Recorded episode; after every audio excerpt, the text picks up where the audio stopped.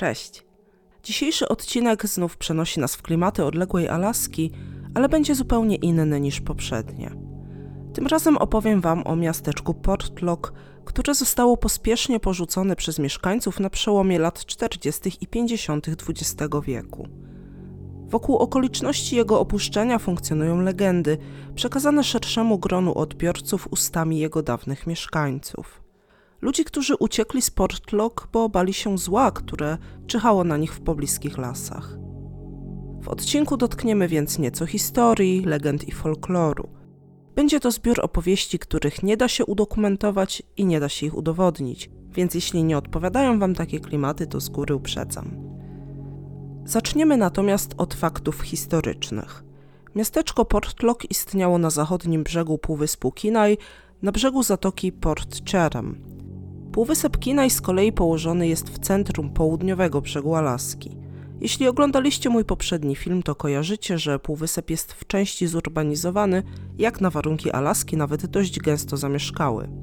Wzdłuż autostrady Sterling biegnącej przez półwysep leży kilka kilkutysięcznych miejscowości, jednak południowo-zachodnie krańce Kinaj są znacznie bardziej dzikie i odludne. Znajduje się tam park stanowy, na wschód Park Narodowy Fiordów Kinaj i zaledwie trzy zamieszkałe punkty, nawet nie określane jako wsie, tylko jako jednostki osadnicze, liczące po około 200-250 mieszkańców. Są to Nanwolek, Port Graham i Seldowia. Nie inaczej było w przypadku początków osadnictwa na brzegu Zatoki Port Chatham. Najbliższe były tylko te trzy drobne osady ludzkie, a wokół zatoki ciągnęły się niekończące się lasy, góry, rzeki i królowała dzika natura. Port Lock bywa również nazywane Port Chatham i wydaje się, że tej drugiej nazwy używali przede wszystkim rdzenni mieszkańcy Alaski rdzenni Aleuci, natomiast nazwa Port Lock była tą formalną. W większości opracowań obie nazwy są traktowane zamiennie. Jeśli kiedyś poszukacie we własnym zakresie informacji o wydarzeniach, o których dzisiaj opowiem, to większość materiałów będzie mówiła o Portlock, a część o Port Chatham, ale przywoła te same legendy, opowieści i ten sam kontekst. Ja w toku opowiadania będę używać tej nazwy formalnej Portlock. Przyjmuje się, że nazwa miasteczka, właśnie ta nazwa Portlock, pochodzi od nazwiska kapitana brytyjskiej królewskiej marynarki wojennej Nathaniela Portlocka. Kapitan Portlock dowodził wyprawą dwóch statków handlowych z łącznie niespełna 100-osobową załogą, które dotarły na Alaskę w 1786 roku. Wtedy jednak nie zaczęło jeszcze funkcjonować miasteczko w tamtym miejscu, a jego początki datuje się dopiero na rok 1900. Wówczas amerykańska firma sprowadziła do zatoki Port Chatham flotę łodzi rybackich i zbudowała fabrykę konserw, aby wykorzystać spokojne wody i świetne warunki do połowu łososia. Wkrótce w sąsiedztwie została otwarta także kopalnia chromitu. Wokół fabryki i kopalni wyrosła wioska Portlock, skupiająca pracowników obu przedsiębiorstw, drwali, rybaków i ich rodziny. Większość społeczności stanowili Aleuci, rdzenni mieszkańcy archipelagu Aleutów i półwyspu Alaska. Ludzie ci byli związani z kulturą rosyjską. Przypomnę, że Alaska została kupiona przez Stany Zjednoczone w 1867 roku, a wcześniej przez ponad 100 lat, zwłaszcza cerkiew prawosławna i jej misjonarze krzewili na jej terenie wiarę i kulturę rosyjską. Stąd zwykle w opracowaniach na temat Portlock jest ujęta informacja, że mieszkańcami osady byli głównie rosyjscy Aleuci wyznania prawosławnego. Mimo to w ich społeczności żywe były przekazywane od setek lat z pokolenia na pokolenie lokalne legendy, folklor oraz wiara w stworzenia żyjące w lasach, która prawdopodobnie zaważy na ostatecznych losach Portlock.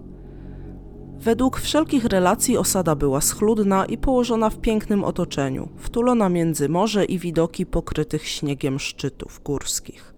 W pierwszych dwóch dekadach istnienia społeczność Portlock rozwijała się, powstawały nowe domy, sprowadzali się nowi mieszkańcy znajdujący pracę w kopalni, fabryce czy rzemieślnicy, potrzebni w każdej takiej rozwijającej się osadzie.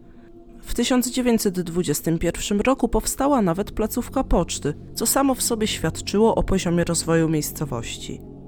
Do tego czasu w Portlock powstały także szkoła, hala bilardowa i działający stale sklep. Jednak nawet w tym okresie rozkwitu miała miejsce trudna do wyjaśnienia sytuacja, która była pierwszym zwiastunem dziwnych wydarzeń niepokojących miasteczko w późniejszym czasie jego funkcjonowania. Jak zostało odnotowane w rejestrach działalności fabryki konserw, w 1905 roku wszyscy jej pracownicy z grupy rdzennych aleutów nagle porzucili pracę i opuścili Portlock, szukając schronienia w Nanwalek, Port Graham i Seldowi. Jako, że byli oni główną siłą napędową fabryki i bez nich funkcjonowanie zakładu było praktycznie niemożliwe, zarządca wyruszył do wiosek, prosząc ich, by wrócili do pracy, ewentualnie poszukując zastępców za utraconych robotników. Pracownicy mieli twierdzić, że bali się żyć w Portlock, bo w okolicznych lasach czaiły się złe istoty. Mimo to w następnym roku większość z nich wróciła. By zapewnić im poczucie bezpieczeństwa, zarządca ustanowił wartowników z bronią pilnujących fabryki i zabudowań w jej sąsiedztwie. Jednak niepokój nadal czaił się wśród mieszkańców Portlock. Niewielką, około 300-osobową społecznością wkrótce wstrząsnęła seria tajemniczych śmierci i nie mniej tajemniczych zaginięć współmieszkańców. Na początku lat dwudziestych miało miejsce pierwsze z takich zdarzeń. Lokalny myśliwy sportlok o nazwisku Albert Petka został znaleziony w lesie z rozległymi obrażeniami klatki piersiowej. Był żywy, ale konający. Zanim zmarł, powiedział tym, którzy go znaleźli, że wyszedł na polowanie ze swoimi psami, gdy niespodziewanie z pomiędzy drzew wyłoniło się wielkie czarne stworzenie, które go zaatakowało. Psy Alberta rzuciły się na stwora i przepłoszyły go, ale dla myśliwego było już za późno. Według opowieści Petka przeżył na tyle długo, by wyjaśnić, co się stało, ale wkrótce potem zmarł z powodu odniesionych ran. Na ile ta historia była prawdziwa, a na ile stanowiła lokalną legendę, tego nie wiemy. Możliwe, że myśliwy padł ofiarą przykład niedźwiedzia, a z jego przedśmiertnych majaczeń wysnuto wnioski, że zaatakował go potwór o wiele straszniejszy i mniej przez ludzi poznany. Tak czy inaczej, tubylcy w tamtym czasie postrzegali to zdarzenie jako zły znak. W klanach Aleutów przez setki lat przekazywano wiarę w istnienie podobnych kształtem do człowieka wielkich istot, które nazywano Nantinak, co ma oznaczać ci, którzy porywają ludzi. Według lokalnych legend Nantinaki były kiedyś ludźmi, którzy setki lat wcześniej odeszli do lasu i zdziczeli i od tamtego czasu nie chciały mieć z człowiekiem nic wspólnego. Nie wychodziły do ludzi i nie zbliżały się do ich wiosek, ale atakowały okrutnie i zabijały, gdy ludzie za daleko zapuszczali się na ich ziemię.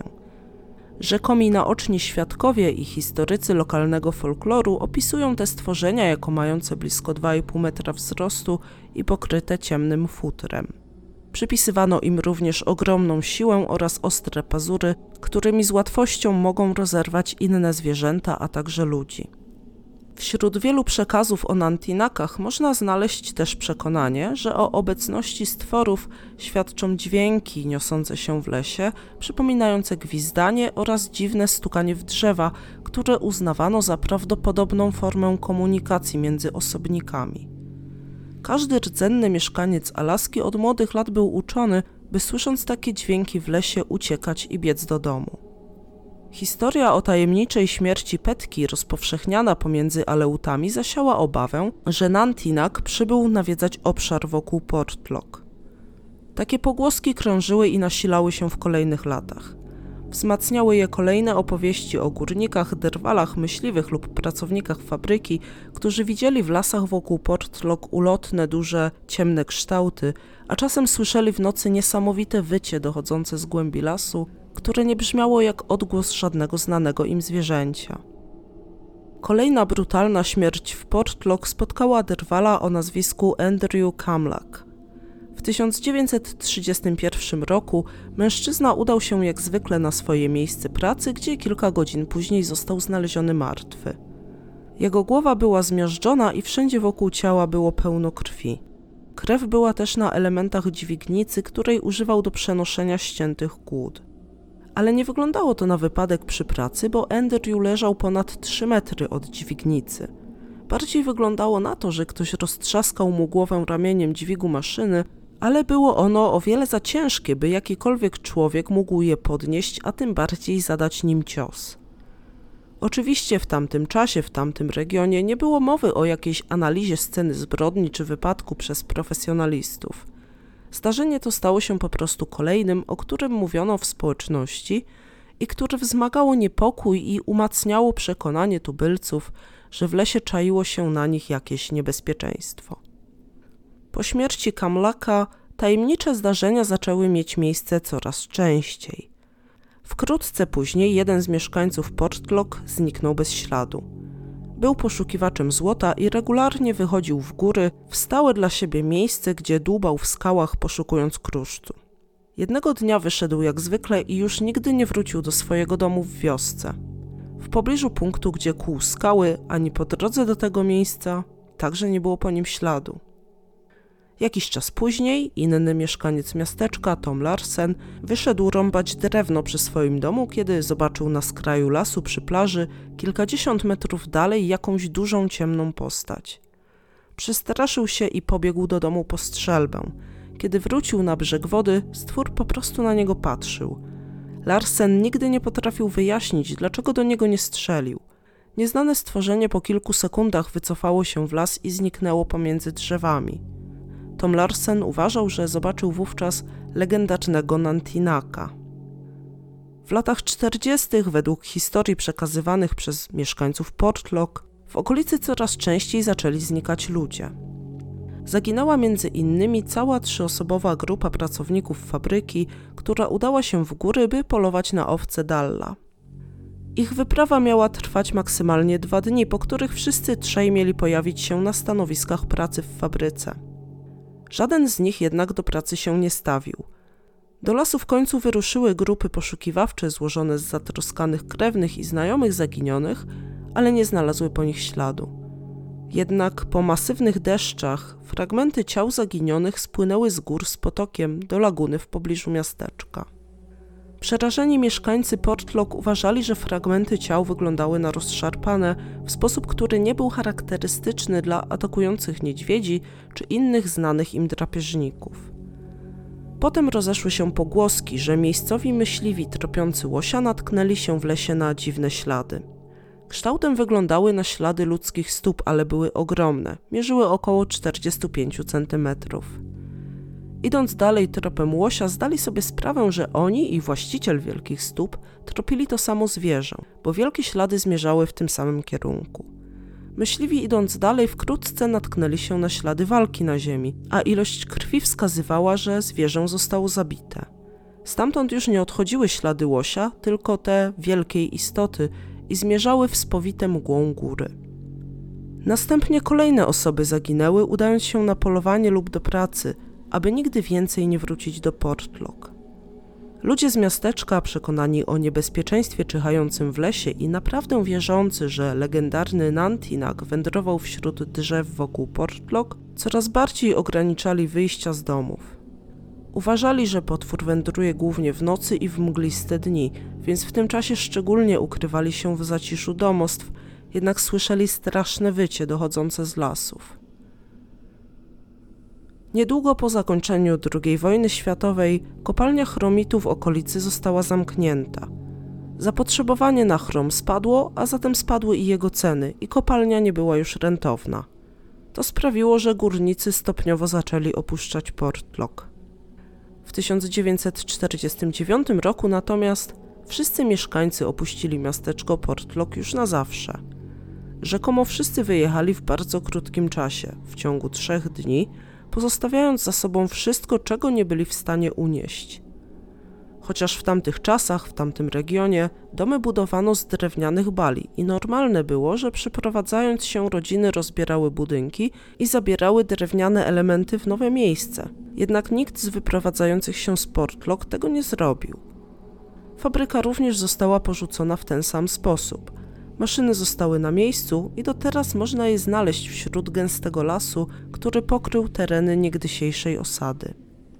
Jedyną osobą, która w 1949 roku nadal pozostała w miasteczku, był nadzorca poczty.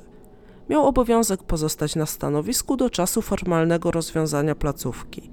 Decyzja w tej sprawie została dostarczona dopiero kilka miesięcy po opuszczeniu miasteczka przez wszystkich innych mieszkańców. Wówczas ostatni mieszkaniec również wsiadł do łodzi i odpłynął z Portlock na zawsze. W ten sposób do 1950 roku tętniące niegdyś życiem miasteczko z dobrze zorganizowaną społecznością i perspektywami rozwoju przestało istnieć. Nie jest jasne, dlaczego miasteczko nie wyludniło się stopniowo, tylko nagle. Innymi słowy, czy nastąpił jakiś incydent, który wywołał panikę, czy ludzie zmęczeni wieloletnim nękaniem, jak wierzyli przez leśne stworzenie, po prostu wspólnie wybrali termin wyprowadzki. Mieszkańcy przenieśli się głównie do wiosek na północ od opuszczonego Portlock, do Nunwalek, Port Graham i Seldowi. Rzekomo od tego czasu nikt z nich nie chciał wrócić na teren miasteczka Widmo, a ludowe przekonanie głosiło, że teren jest niebezpieczny i nawiedzony. Historie o czymś dziwnym dziejącym się w lasach na zachodzie Kinai nie skończyły się jednak wraz z opuszczeniem Portlock. Funkcjonowały przede wszystkim w ustnej tradycji mieszkańców aleuckich wiosek i tylko raz na jakiś czas przebijały się na przykład do lokalnej prasy. W 1973 roku gazeta Anchorage Daily News opublikowała artykuł o emerytowanym nauczycielu, który uczył w szkole w Portlock podczas II wojny światowej.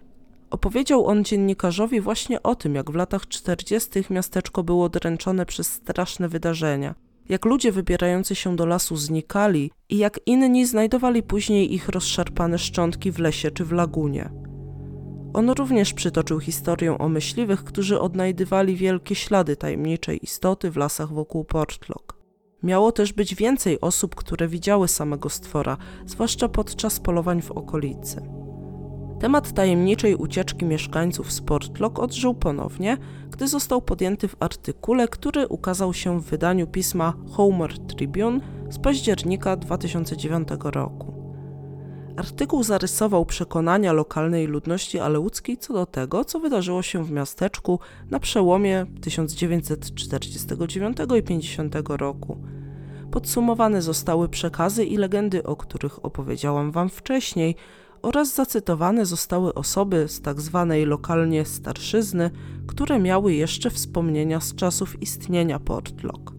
Starsza mieszkanka Nanwolek, Malania Helen Kell, która urodziła się w Portlock w 1934 roku, dała wgląd w upadek jej rodzinnego miasta. Wyjaśniła, że jej rodzice, podobnie jak reszta wioski, byli zmęczeni dręczeniem ich przez istotę, którą nazywali Nantinak.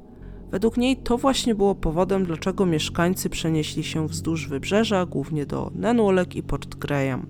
Malania była przekonana, że nad Portlock wisiało fatum, a okolice spowijały siły zła. Znała też legendę o zjawie, która ukazywała się mieszkańcom miasteczka szczególnie w wietrzne i sztormowe dni. Zjawa o białej twarzy i w czarnej sukni pojawiała się na klifie i wyła rozpaczliwie zagłuszając nawet wiatr, po czym znikała cofając się w głąb klifu. Także konkretnie w przekazach Malani tym, co straszyło miasteczko, były nie tylko Nantinaki, ale też istota paranormalna, co tak wydaje się ze sobą nie do końca współgrać, wręcz nieco jak legendy z różnych kultur, ale były to tylko mgliste wspomnienia kobiety z czasów jej dzieciństwa w Portlock. Niewątpliwie wśród starszych w społeczności aleuckiej więcej osób miało przekonania o tym, że terenem byłej osady władały mroczne siły, a lasów pilnował Nantinak. Przekonania te przekazywane były kolejnym pokoleniom. Wydaje się, że w wioskach Nenwolek i Port legendy te do dzisiaj znane są powszechnie. To, czy mieszkańcy w nie wierzą, to inna sprawa i tego oczywiście nie wiem. Poza ustnymi przekazami funkcjonującymi wśród rdzennych ludów Półwyspu Kinaj nie da się zweryfikować liczby ofiar, tajemniczych zaginięć i śmierci, które miały wydarzyć się w czasie funkcjonowania miasteczka Portlock. Takich ofiar miały być aż trzy tuziny, co wobec małej liczby mieszkańców byłoby rzeczywiście liczbą zastraszającą. Na przestrzeni lat pojawiły się też historie bardziej współczesne. To, że w Portlock nikt nie mieszkał już na stałe, nie oznaczało, że nikt nie trafiał w tamte tereny. Jedną z takich historii podzielił się mieszkaniec Anchorage, który podpisał się jedynie imieniem Ed, a więc pozostał w zasadzie anonimowy. Trudno ustalić, gdzie historia pojawiła się po raz pierwszy, ale została przytoczona także w artykule dla Homer Tribune. W 1990 roku Ed pracował jako ratownik medyczny w Anchorage. Został wezwany do więzienia Eagle River na północ od miasta, gdyż jeden z więźniów doznał zawału serca i wymagał pomocy. Pacjentem był niemal 80-letni człowiek z rdzennej społeczności aleuckiej, który przed uwięzieniem mieszkał w Port Graham. Po ustabilizowaniu pacjenta Ed i drugi ratownik zdecydowali, że należy przetransportować go do Native Hospital w Anchorage. W drodze do szpitala sanitariusz Ed i jego pacjent chwilę rozmawiali. Sanitariusz wspomniał, że był kiedyś na polowaniu w Dogfish Bay, czyli w regionie, z którego pochodził pacjent. Słysząc to, starszy mężczyzna nagle podniósł się na noszach, chwycił medyka za koszulę i zapytał: Niepokoiło cię coś? Ed twierdził, że słysząc to pytanie, poczuł, jak włosy zjeżyły mu się na głowie. Od razu zrozumiał, o co chodziło. Odpowiedział tak. Pacjent zaraz zapytał: Widziałeś to? Zgodnie z prawdą Ed odparł, że nie. Dopytał pacjenta: A pan widział? Starszy człowiek odpowiedział: Nie, ale mój brat widział. Ścigało go. Ed następnie opisał więc historię, która spotkała jego samego wiele lat wcześniej. Dziwna rozmowa z staruszkiem z Port Graham przypomniała mu o czymś, co niegdyś przeżył właśnie na zachodzie półwyspu Kinaj. Pokazała też, że w świadomości lokalnych mieszkańców rzeczywiście istniały przekonania, że lasy w tamtym obszarze kryły tajemnice, o których można było porozmawiać tylko z tymi, którzy sami doświadczyli tam czegoś niecodziennego. W sierpniu 1973 roku Ed z dwoma kumplami wyruszył łodzią na polowanie na półwyspie Kinaj. Burza zmusiła ich do schronienia się w zatoce Dogfish Bay. Myśliwi wciągnęli łódź na brzeg, by wyschła i rozbili namiot. Był to ciemnozielony, płócienny namiot, bez okien ani podłogi. Do wieczora niebo się rozpogodziło, ale wiatr wył w starych drzewach rosnących wzdłuż brzegu. Panowie przygotowali na ognisku pieczonego łososia, po posiłku zostawili płonący ogień i wyczyścili garnki i patelnie, aby zapach nie przyciągał w nocy niedźwiedzi. Wrócili do namiotu i położyli się spać. Około drugiej w nocy kolega Denis obudził Eda i trzeciego towarzysza Joego, mówiąc, że słyszał kroki na zewnątrz namiotu. Były to powolne kroki kogoś lub czegoś chodzącego na dwóch nogach. Myśliwi byli pewni, że nie był to niedźwiedź. Ed pamiętał, że chodzenie, a nawet można powiedzieć takie skradanie się, trwało aż ktoś czy coś do połowy obeszło namiot. Później zaczęło się oddalać, aż kroki ucichły.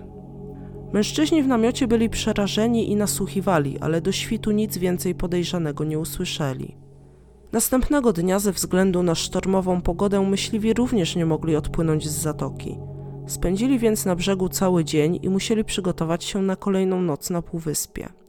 W sierpniu na Kinaj jest jeszcze w miarę jasno do około 22 czy nawet nieco dłużej. Póki było widno, niebezpieczeństwo wydawało się nieco odległe, ale towarzysze czuli się zakłopotani strachem przed nadchodzącą nocą. Ułożyli się w namiocie z latarką i bronią myśliwską między nimi. Ed w końcu przysnął, ale obudził się, kiedy Denis ścisnął jego nogę. Podświetlił swój zegarek i zobaczył, że była druga trzydzieści. Joe już siedział i trzymał broń w ręku. Myśliwi zastygli w milczeniu i słuchali dźwięków dochodzących z zewnątrz namiotu. Znów słyszeli powolne kroki, jak ocenili z odległości nie więcej niż może trzy metry od namiotu. Cokolwiek to było, brzmiało znów, jakby szło na dwóch nogach, stawiając kolejny krok i kolejny. Stwór, a może człowiek, Zrobił to samo półkole wokół namiotu co poprzedniej nocy i odszedł. Kiedy kroki ucichły i mężczyźni w końcu zebrali się na odwagę, by wyczołgać się z namiotu i włączyć latarkę, nic nie zobaczyli. Nikogo ani niczego, a w ciemnościach nie dostrzegli też żadnych śladów na ziemi. Jako, że nadal pogoda na morzu wykluczała ich dalszą podróż, musieli przeczekać w zatoce jeszcze trzecią noc. Zdecydowali, że jeśli znowu ktoś lub coś będzie krążyć w ich obozowisku, wyjdą z namiotu z latarką i bronią, oddając od razu strzały ostrzegawcze w powietrze. Wyczekiwali w strachu, ale nie usłyszeli już kroków tamtej nocy. Następnego dnia nastała wreszcie zmiana pogody i warunków na morzu, wobec czego grupka myśliwych spakowała swój sprzęt i szybko się stamtąd wyniosła. Ed nie wiedział, kto lub co chodziło po ich obozowisku, a jako sceptyk nie chciał wierzyć w leśne człowiekokształtne stworzenie. Jednak spotkanie z pacjentem ponad 20 lat później dało mu bardzo do myślenia i znów nawiedzały go myśli, co to było, co krążyło w jego obozie w tamte sierpniowe noce wiele lat wcześniej. Trudno powiedzieć, czy sprawił to bezpośrednio artykuł z Homer Tribune, ale wydaje się, że po jego publikacji wzrosło nieco zainteresowanie historią Portlock.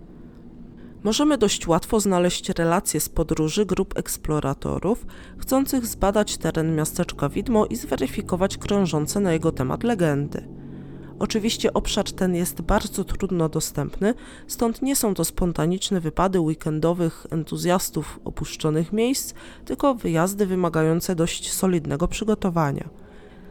Nie tylko ze względu na potrzebę zorganizowania transportu w tamto miejsce, ale też ze względu na to, że niezależnie od legend i mitów, teren ten jest po prostu niebezpieczny, choćby ze względu na występowanie na nim niedźwiedzi brunatnych, niedźwiedzi czarnych, wilków, rysi czy łosi. No i sam teren jest dziki, nieprzystępny, pozbawiony jakiejkolwiek infrastruktury i bardzo odległy od miast, gdzie w sytuacji awaryjnej można szukać pomocy. Nawet szukając na YouTube, możemy znaleźć relacje z wypraw przynajmniej dwóch ekip do Portlock: Extreme Expeditions Northwest oraz ekipy kanału Small Town Monsters. To czy te ekipy znajdują przekonujące dowody, że w lasach wokół Portlock dzieje się coś dziwnego, no to kwestia dyskusyjna, ale co jest faktem, to że faktycznie rejestrują bardzo upiorne i dziwne nagrania odgłosów dochodzących z lasu. Niektóre dźwięki wycia rzeczywiście przyprawiają od dreszcze. Ma to swój klimat? Zdecydowanie ma.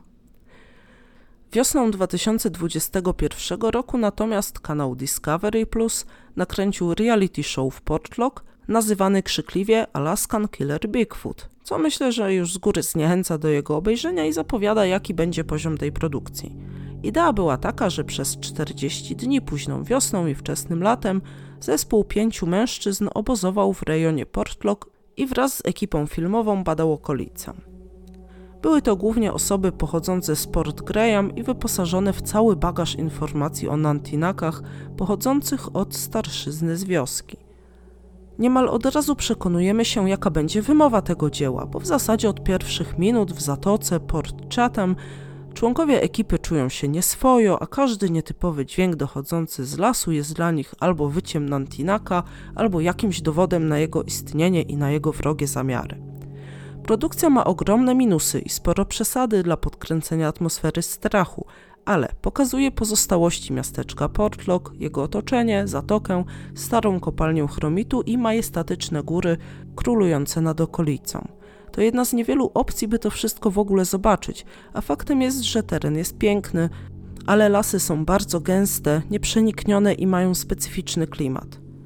Patrząc na nie, można spróbować wyobrazić sobie, w jak dużej izolacji żyli niegdysiejsi mieszkańcy Portlock, na krańcu dzikiego półwyspu, gdzie nie prowadziły żadne drogi.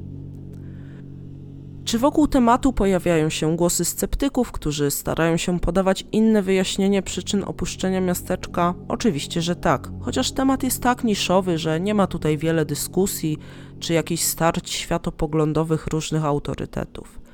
Podstawową przyczyną, jaką wskazują zwolennicy bardziej racjonalnego spojrzenia na sprawę, była budowa autostrady Alaska Route 1 wzdłuż przeciwległego krańca Półwyspu Kinaj, która rozpoczęła się w 1942 roku. Budowę drogi podjęto z przyczyn strategicznych, aby umożliwiła szybki transport wojsk w przypadku, gdyby Japonia usiłowała zrzucić desant piechoty od strony Alaski – Chociaż to nie nastąpiło, to na przestrzeni kolejnych lat powstała utwardzona droga umożliwiająca sprawny transport między Anchorage i wszystkimi głównymi miastami na Półwyspie. Naturalnie spowodowało to, że miasta te rozkwitały, statki nie były już potrzebne do zaopatrzenia półwyspu, a z kolei miasteczka niedostępne z autostrady, takie jak Portlock, podupadły i nic dziwnego, że ostatecznie zostały opuszczone.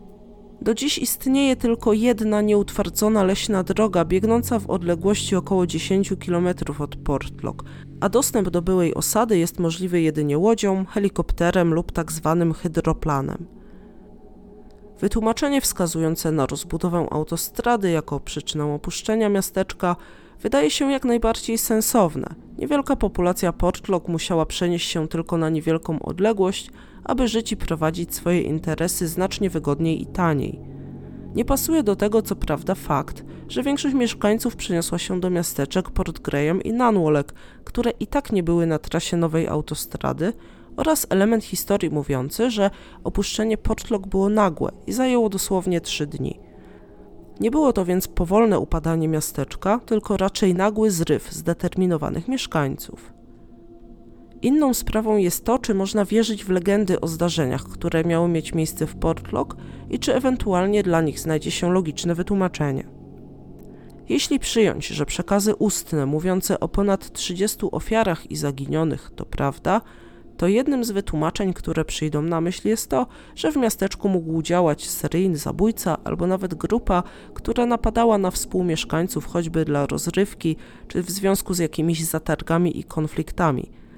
Jednak sprawca musiałby funkcjonować przez dobre 20 lat albo dłużej, a w społeczności tak niewielkiej wydaje się prawdopodobne, że zostałby natychmiast zidentyfikowany.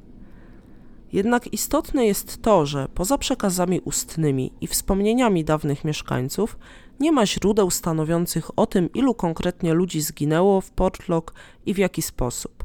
Jeśli śmierci te miały miejsce, to wieści o nich nie przedarły się do lokalnych gazet w czasie, kiedy się wydarzyły, a izolacja Portlock i odległość od większych osad sprawiała, że nie było tam policji czy jakichś służb, które mogły przypadki te opisać i skatalogować. Stąd nawet co do podejrzanych śmierci mieszkańców Portlock można mieć uzasadnione wątpliwości, czy przynajmniej część z nich nie była jedynie ludową legendą. Natomiast tworzenie legend o tajemniczych stworzeniach żyjących w lasach jest praktycznie tak stare jak ludzkie osadnictwo jako takie. Wiadomo, że na każdym poziomie rozwoju cywilizacji ludzie tłumaczyli sobie niezrozumiałe zjawiska, nawet naturalne, w sposób choćby magiczny, religijny czy paranormalny.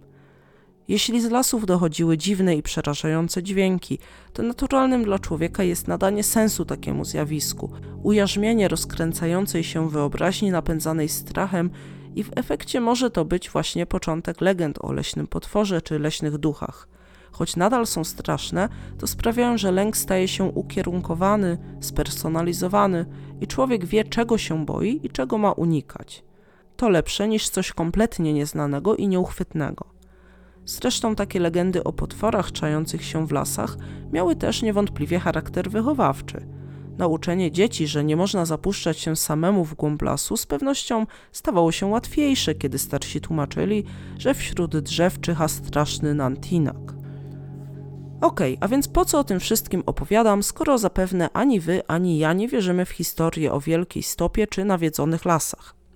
Praktycznie każdy amerykański stan ma swoje legendy i rzekome odnotowane widzenia istot nazywanych głównie Sasquatchami czy Wielką Stopą. Legendy o bardzo podobnej postaci istnieją zresztą w innych miejscach na świecie. Wystarczy wspomnieć choćby o himalajskim Yeti czy australijskim Yowie. Swoją lokalną mitologię w tym zakresie ma także Alaska. Obecnie już chyba niemożliwe jest ustalenie, jakie były prawdziwe i obiektywne przyczyny, które sprawiły, że mieszkańcy porzucili Portlock. Mogły to być naturalne powody związane z zanikiem ścieżek handlowych i poszukiwaniem bardziej wygodnych lokalizacji, ale jednak wśród ludzi z Port Graham czy Nanwolek przetrwało przekonanie, że należy trzymać się z dala od Portlock. W tym miejscu może niektórzy z Was zastanawiają się, czy na Alasce wiele jest innych miasteczek i osad, które zostały porzucone i stały się takimi miasteczkami widmo. Otóż takich osad jest rzeczywiście całkiem sporo, a Portlock nie jest nawet najbardziej słynną z nich. Większość to były osady górnicze, opuszczone w związku z zamknięciem kopalń, czy to w związku z wyczerpaniem surowca, czy nieopłacalnym wydobyciem. Warto tu wspomnieć przede wszystkim o pięknie zachowanym Kennecott, miasteczku otoczonym przez pięć kopalni miedzi, które działały pomiędzy rokiem 1911 a 1938. W związku z wyeksploatowaniem kopalni zostały one zamknięte, a samo miasteczko szybko opuszczone. Do dzisiaj jednak charakterystyczne czerwone zabudowania i ciężkie przemysłowe maszyny zachowały się i są ciekawym pomnikiem historii. Dużo gorzej zachowana i o bardziej mrocznym wyglądzie jest natomiast osada Ugiuwak na King Island, która opustoszała pod koniec lat 60. XX wieku.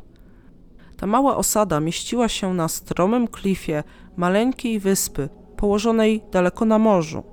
Była zamieszkała przez rdzenną ludność i wyludniała się stopniowo.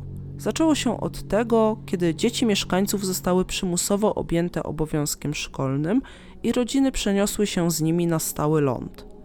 W związku z rozwojem miasta Nome na wybrzeżu z kolei mieszkańcy King Island ostatecznie opuścili wyspę i przenieśli się tam przed rokiem 1970. W roku 1970 w ramach spisu powszechnego zostało odnotowane, że w miasteczku Ugiuwak nie mieszkał żaden stały mieszkaniec. Takich miasteczek widmo jest więcej.